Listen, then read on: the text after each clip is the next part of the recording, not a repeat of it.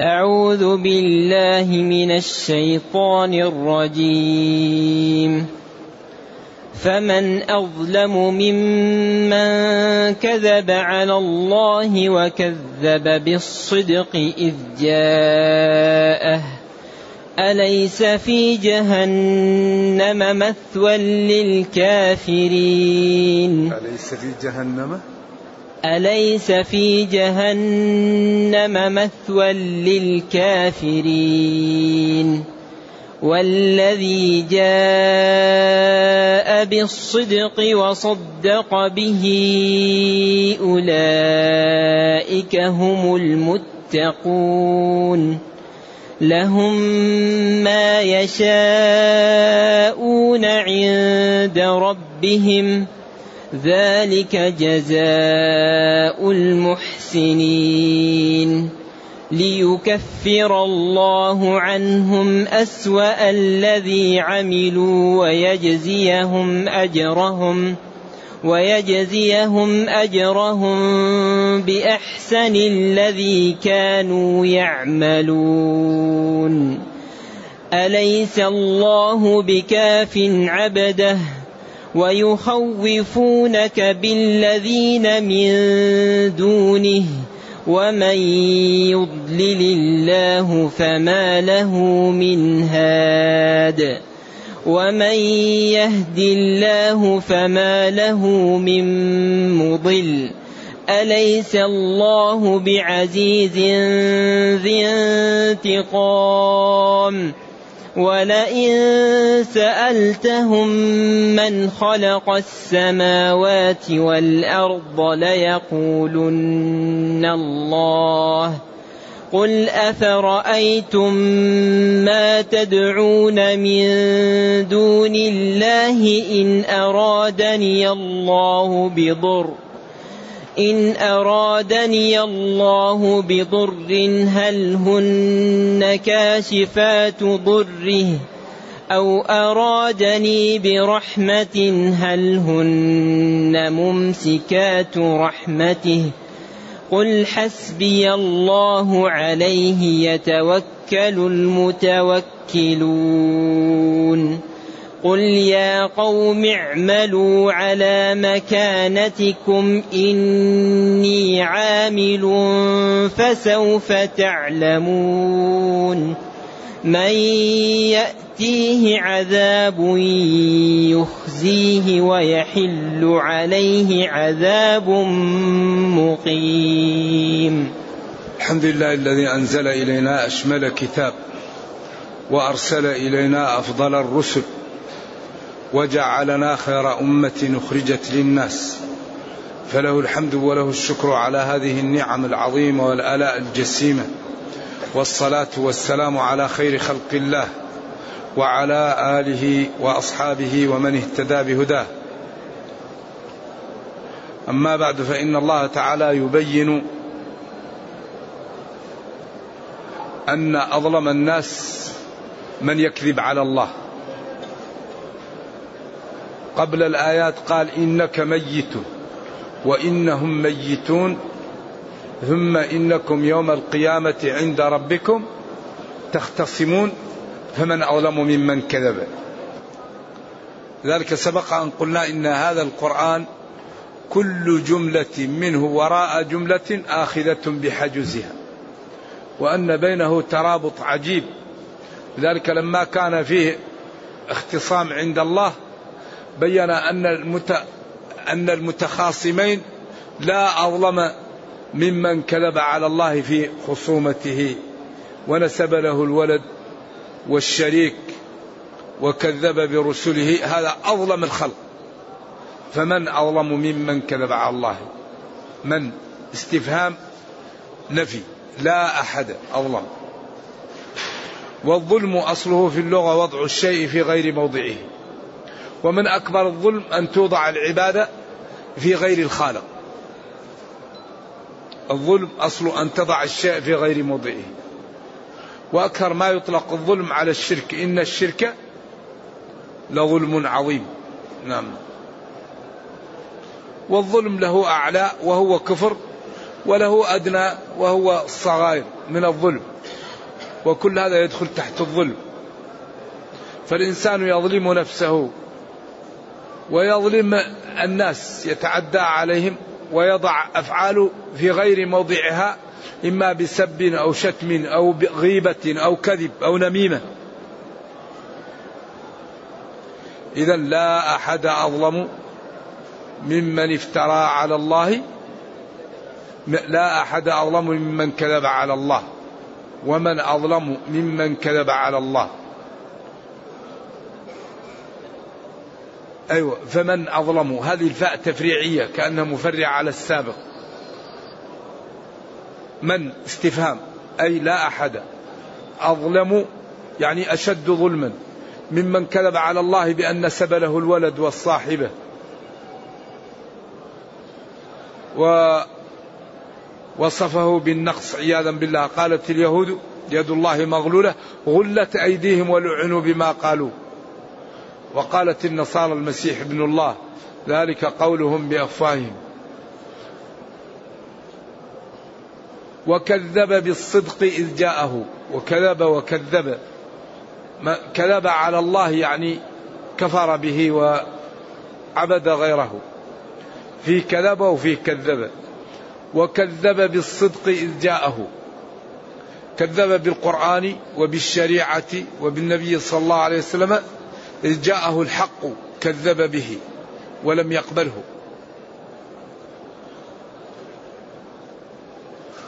إذا هذا النوع من هذه الشريحة من البشر هي أظلم الخلق.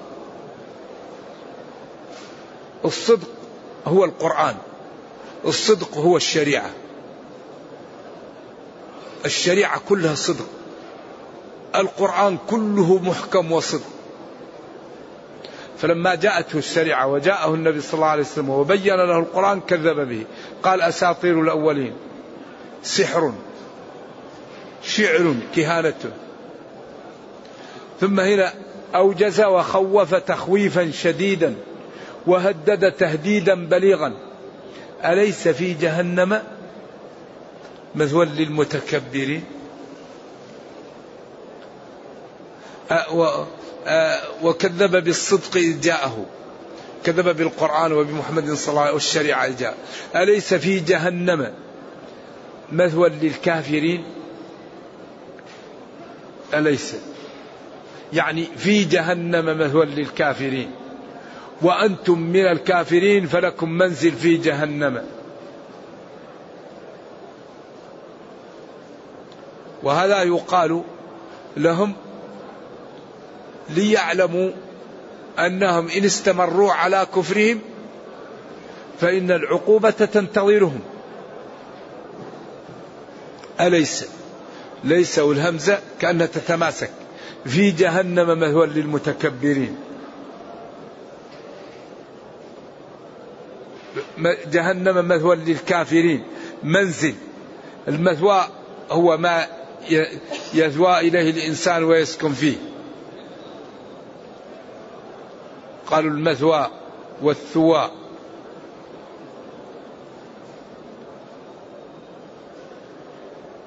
إذا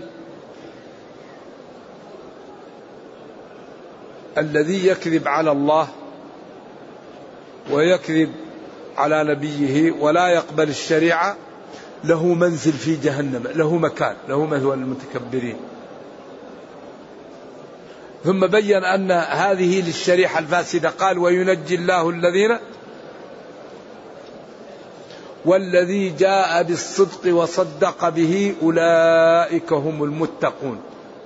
أليس في جهنم مثوى للكافرين؟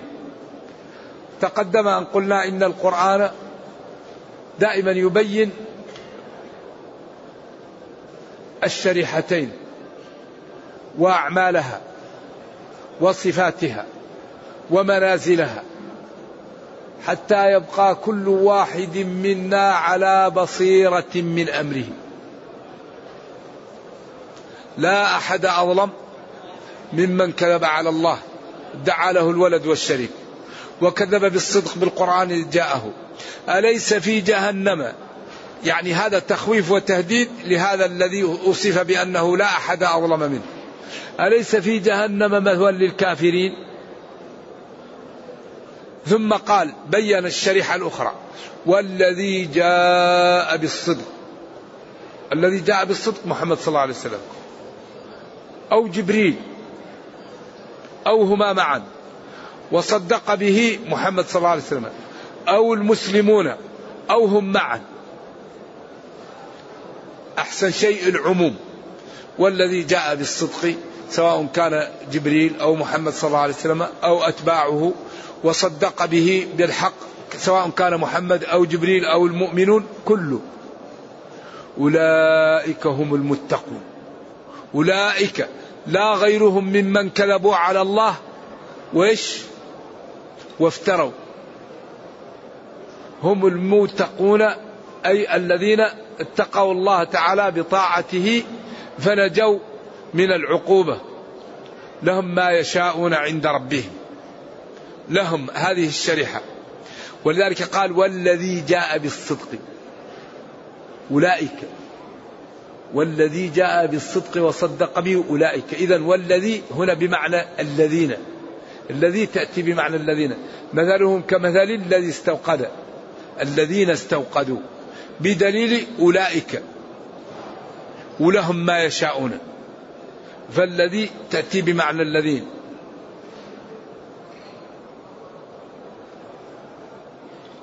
إن الذين حلت بفلج دماؤهم هم القوم كل القوم يا أم خالدي أو معبدي. أيوة. إن الذي أي الذين. والذي جاء بالصدق أي والذين جاءوا بالصدق. وصدقوا به أولئك هم المتقون. هم الذين تجنبوا المعاصي وامتثلوا الأوامر. هؤلاء لهم ما يشاءون عند ربهم. لهم هؤلاء لا غيرهم ما يشاءون يطلبون عند ربهم. بيوت أزواج بساتين خدم أطعمة فواكه ما يشاءون عند ربهم. كل ما يشاءون يجدونه. فيها ما تشتهيه الأنفس وتلذ الأعين وأنتم فيها خالدون. أصحاب الجنة اليوم في شغل وظل ممدود وماء مسكوب وفاكهة كثيرة لا مقطوعة ولا ممنوعة وفرش مرفوعة. إنا أنشأناهن إنشاء فجعلناهن أبكارا عربا أترابا لأصحاب اليمين.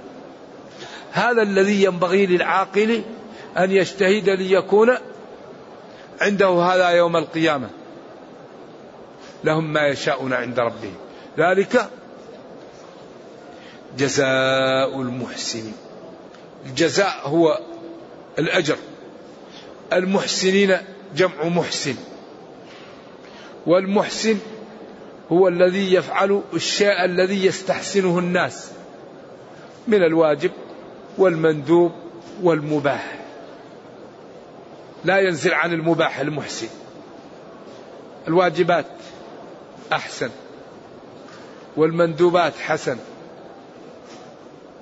والمباح حسن. ليكفر الله عنهم أسوأ الذي عملوا. بتوبتهم وطاعتهم لربهم. وأسوأ ما يعمل الإنسان الشرك والكفر. يكفره الله عن من باب أحرى ما دونه. من باب أحرى ما دونه من الذنوب. وتعلمون أن كل الذنوب تغفر من غير توبة إلا الشرك. فالشرك لا يغفر إلا بالتوبة. ومن مات على الشرك لا طمع له في الجنة. ومن لم يمت على الشرك له طمع في الجنة. يدخل الجنة إن شاء الله. ليكفر الله عنهم أسوأ الذي عملوا. شوف هنا يعني من كل الجهتين يعطيه أحسن. كفر عنهم أعظم شيء وهو الشرك. وجزاهم بأحسن أعمالهم. يكفر الله عنهم أسوأ الذي عملوا ويجزيهم أجرهم بأحسن الذي كانوا يعملون. أحسن. لذلك في الشريعة أحسن وحسن. والشريعة لا يوجد فيها قبيح. ما ربنا لم ينهى عنه حسن وغيره القبيح والمستهجن. فالحسن أن الإنسان إذا ظلم يكافي والأحسن منه أن تعفو. ولمن انتصر بعد ظلمه فأولئك ما عليهم من سبيل إنما السبيل على الذين يظلمون الناس. وقال وأن تعفوا أقرب للتقوى. قال إلا أن يعفون أو يعفو الذي بيده عقدة النكاح. كون أن الزوج يأخذ نصف المهر والمرأة الزوجة تأخذ نصف المهر للمرأة التي طلقت قبل المسيس وبعد تعيين المهر هذا حسن. ولكن كون أن الزوج يترك لها المهر كامل أحسن. أو كون أن المرأة تترك للزوج المهر كامل هذا أحسن. إلا أن يعفون أي النساء. فيتركن المهر كاملا للزوج. أو يعفو الزوج فيترك المهر كاملا للزوجة لقوله وأن تعفو أقرب للتقوى. لكن إذا أخذ كل واحد النصف هذا حسن. لكن ترك كل واحد للآخر ما نصيبه هذا أحسن. نعم. إذا الحسن هو المندوب والمباح والأحسن هو الواجب. نعم. ثم قال أليس الله بكاف عبده؟ أليس الله بحافظ وناصر ودافع عن عبده محمد صلى الله عليه وسلم؟ هو كاف له. ويخوفونك بالذين من دونه يا نبي بالأصنام كما قالوا اليهود يا هود ما جئتنا ببينة وما نحن بتاركي آلهتنا عن قولك وما نحن لك بمؤمنين إن نقول إلا اعتراك بعض آلهتنا بسوء. فثارت فيه غريزة الإيمان وقال إني أشهد الله واشهدوا أني بريء مما تشركون من دونه فكيدوني جميعا ثم لا تنظرون. إني توكلت على الله. إذا يكفيك الله وناصرك والأصنام. لا تستطيع أن تنال منك. فالله يحميك ويدفع عنك وهي عاجزة. لا تقدر على شيء لنفسها. فكيف تقدر أن تنال منك؟ فاطمئن وسر على ما أنت عليه. فالله مؤيدك وناصرك. ومن يضلل الله فما له من هاد. الذي يضلله الله ويبعده عن قبول الحق فلو دعوته وبينت له لا يهتدي. ولذلك هذا هو الشقاء الأبدي كما قال تعالى أن القرآن للذين لا يؤمنون في آذانهم وقر وهو عليهم عمل. نعم. ومن يضلل الله فما له من هاد. الذي يكتب الله له الشقاوة مهما جاءته من الأدلة والنصوص وجاءته الرسل وأتباعهم وبين لهم لا يهتدون كفار قريش كانوا يعلمون أن النبي صلى الله عليه وسلم صادق ولا يكذب ويسمونه الأمين. لكن كان كفرهم كفر جحود عناد. قالوا منا ومنكم طيب منهم رسول نحن ما منا كيف نصدق به؟ وأبو طالب كان يقول لولا الملامة لولا الملامة أو حذار مسبة لوجدتني سمحا بذاك مبينا. ولقد علمت بأن دين محمد من خير أديان البرية دينا. صلى الله عليه وسلم. لولا الملامة. يقال هذا شيخ مكة تبع ابن أخيه يتيما وصار يتبعه فهو شرق من يتبع ابن أخيه. ذلك التكبر صاحبه لا ينال العلم. لا ينال العلم متكبر أبدا. لا بد لمن يريد العلم أن يتواضع ويأخذ العلم من الكبير والصغير ومن الرفيع والوضيع حتى يكون عالما. أما الذي يأنف من أن يأخذ العلم لا يتعلم. ومن يهدي الله فما له من مضل. والذي يهديه الله ويوفقه فلو جاءته سكان الأرض ليضلوه ما يستطيعون. أبدا. الغلام الذي جمع له الناس أراد أن قال له لا قل بسم الله رب الغلام. فأسلمت القرية. بلال كان يوضع عليه الحجارة الحارة يقول أحد أحد أحد. سمية قتلت. ما استطاعوا أن يضلوها أبدا. ومن يهدي الله فما له من مضل. إذا الهداية بيد الله والإضلال بيد الله ونحن نقوم بالأسباب ونسأل الله العافية. نعم. لأن هذا الذي يخيف أن كل واحد إذا جاءه الملك ونفخ فيه الروح كتب أربع كلمات منها شقي وسعيد. لكن في الغالب كل واحد ميسر لما خلق له. نعم. أليس الله بعزيز؟ أليس الله الله عزيز؟ ذو انتقام صاحب انتقام ممن كفر به وجحد نعمه. ولذلك قال تعالى وكذلك أخذ ربك إذا أخذ القرى وهي ظالمة إن أخذه أليم شديد. إن الله لا يملي للظالم حتى إذا أخذه لم يفلت إن بطش ربك لشديد عزيز غالب. أمره إذا أراده يقول كن. قال للذين اصطادوا يوم السبت كونوا قردة فتغيرت أشكالهم وقال للصخرة انفتحي عن ناقة فانفتحت عن ناقة وقال للنار كوني بردا فأصبحت برد. قال سلاما ولم يتجمد إبراهيم. من هذه صفاته؟ أليس من الجنون أن يعصى؟ أليس من الجنون أن تنتهك آه يعني نواهيه وتعطل أوامره؟ من هذه قدرته؟ من هذه صفاته؟ أيترك الخلق طاعته؟ أيغرقون في, في معصيته وفي البعد عن امتثال أوامره وفي القرب من انتهاك نواهيه؟ هذا سفه وطيش. إن هذه الآيات تبين للعاقل أنه ينبغي أن يبادر قبل أن يفوت الأوان عليه.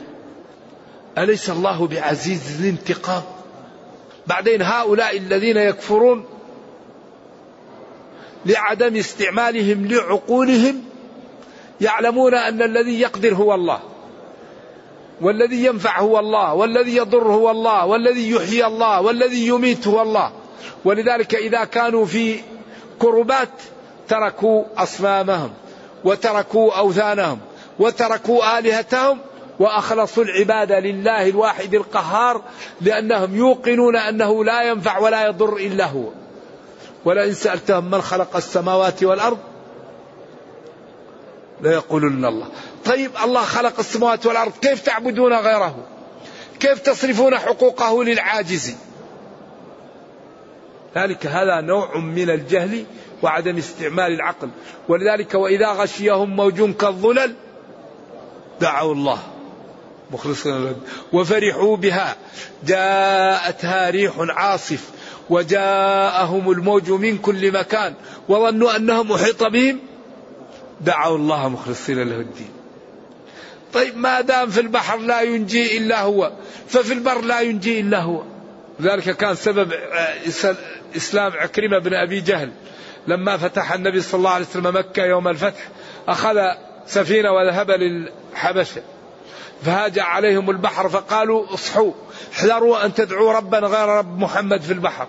فقال والله إن كان لا ينجي في ظلمات البحر إلا هو فلا ينجي في ظلمات البر إلا هو. اللهم لك علي عهدا إن أنقذتني. لا أذهب إلى النبي صلى الله عليه وسلم وأدخل في الإسلام. بعدين بعدين بعدين. قل فرأيتم قل فرأيتم أخبروني. ما تدعون من دون الله؟ إن أرادني الله بضر. هل هن كاشفات ضره؟ أو أرادني برحمة. هل هن ممسكات رحمته؟ اخبروني أيها العباد للأوثان. هل إن أراد ربي بي شيء هل تستطيع هذه الآلهة أن تدفعه؟ طبعا لا. إذا قل حسبي الله. أرادني طلب مني وقصد مني. ضر هلاك أو مرض أو جوع أو مشكلة. رحمة مال غنى عز صحة رفعة. هل هذه الأوثان وهذه الأصنام تستطيع أن تمنع الله عما أراد؟ قالوا لا. إذا قال لهم قل حسبي الله. يكفيني الله. لا أريد الأصنام ولا أطلبها ولا أخاف منها ولا تستطيع أن تنفعني ولا تستطيع أن تضري حسبي الله. يا أيها النبي حسبك الله وحسبك وحسب من اتبعك من المؤمنين. على أصح التفاسير. يكفيك الله ويكفي الله من اتبعك من المؤمنين. كافيكم جميعا. عليه يتوكل المتوكلون. عليه على الله. لا على المال ولا على الجاه ولا على الصحة ولا على المتوكلون. الصادقون يتوكلون على الله. قال العلماء ومن يتوكل على الله حسبه. قال العلماء لأن غير الله إذا توكلت عليه يموت فتهلك. أما إذا توكلت على الله فهو القادر الغني الغناء المطلق يحميك. نعم. نعم. إذا والتوكل هو الثقة والطمأنينة والتجاء أن ما ينفعك ولا يضرك إلا الله ولا يأتيك شيء إلا من الله وما أراده الله حصل وما لم يرده لم يحصل ولكن تقوم بالأسباب وأنت تعرف أنها لا تضر ولا تنفع. إنما ينفع ويضر ربك أمرنا بالحج وأن نطوف بالبيت والبيت لا يضر ولا ينفع. الذي يضر وينفع الله. نروح العرفات لا تضر ولا تنفع ينفع الله. أمرنا بالصوم كل هذا ابتلاءات. ولذلك قال عمر والله إني لا أعلم أنك حجر. لا تنفع ولا تضر. ولولا أني رأيت رسول الله صلى الله عليه وسلم يقبلك ما قبلتك. هذا الفقه في الدين. لكن الله جعل هذا المكان لحط الرحال لحط الذنوب للتوبة للتزود من الطاعة لأن الله قال وليطوفوا بالبيت العتيق وقال وأذن في الناس بالحج يأتوك وقال ولله على الناس فأوجب هذا المحل فهو طاعة لله ليس طاعة للحجر ولا ونلمس من الأركان ما أمر الشرع أن نلمسه ولا نلمس ما لم يؤمر الشرع به. إذا ويخوفونك بالذين من دونه وهي الأصنام. ومن يهدي الله ومن يضلل الله فما له من هاد. ومن يضلل الله فما له من هاد. ومن يهدي الله فما له من مضل. أليس الله بعزيز الانتقام؟ عزيز غالب. ينتقم ممن عصاه وكفر به. ثم قال ولئن سألتهم من خلق السماوات والأرض ليقولن الله. قل فرأيتم أخبروني. إن أراد الله بي أو بالخلق. ضر هل تستطيع الأصنام أن تدفعه؟ أو أراد بي خير هل تستطيع الأصنام أن تمنعه؟ قول قالوا لا. قل لهم لا لا تستطيع. حسبي الله كفاني عليه يتوكل. متوكلون. ثم قال يا قوم أصلها يا قومي اعملوا أمر للتهديد والتخويف. على مكانتكم على حالتكم.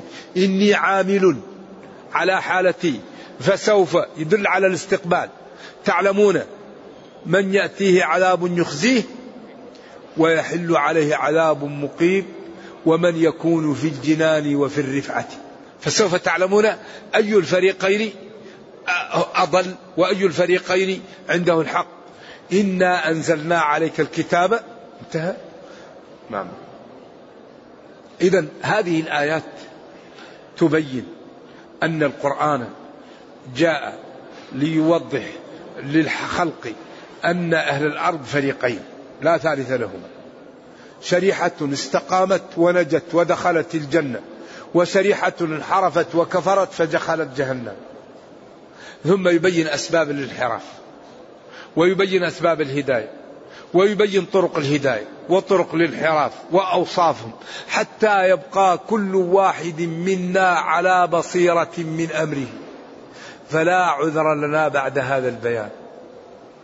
فينبغي لنا أن نصحب هذا الكتاب أن نقرأه أن نفهمه أن نمتثل أوامره أن نجتنب نواهيه أن نتخلق بأخلاقه أن نتأدب بآدابه. لا بد أن نجعل بيننا وبين هذا الكتاب صحبة لنع... ليعزنا ربنا في الدنيا ويرحمنا في الأخرى. لأنه ضمن لمن تمسك به أنه لا يضل ولا يشقى وضمن لمن أعرض عنه أنه يعيش في الدنيا عيش ضنك ويحشر يوم القيامة أعمى.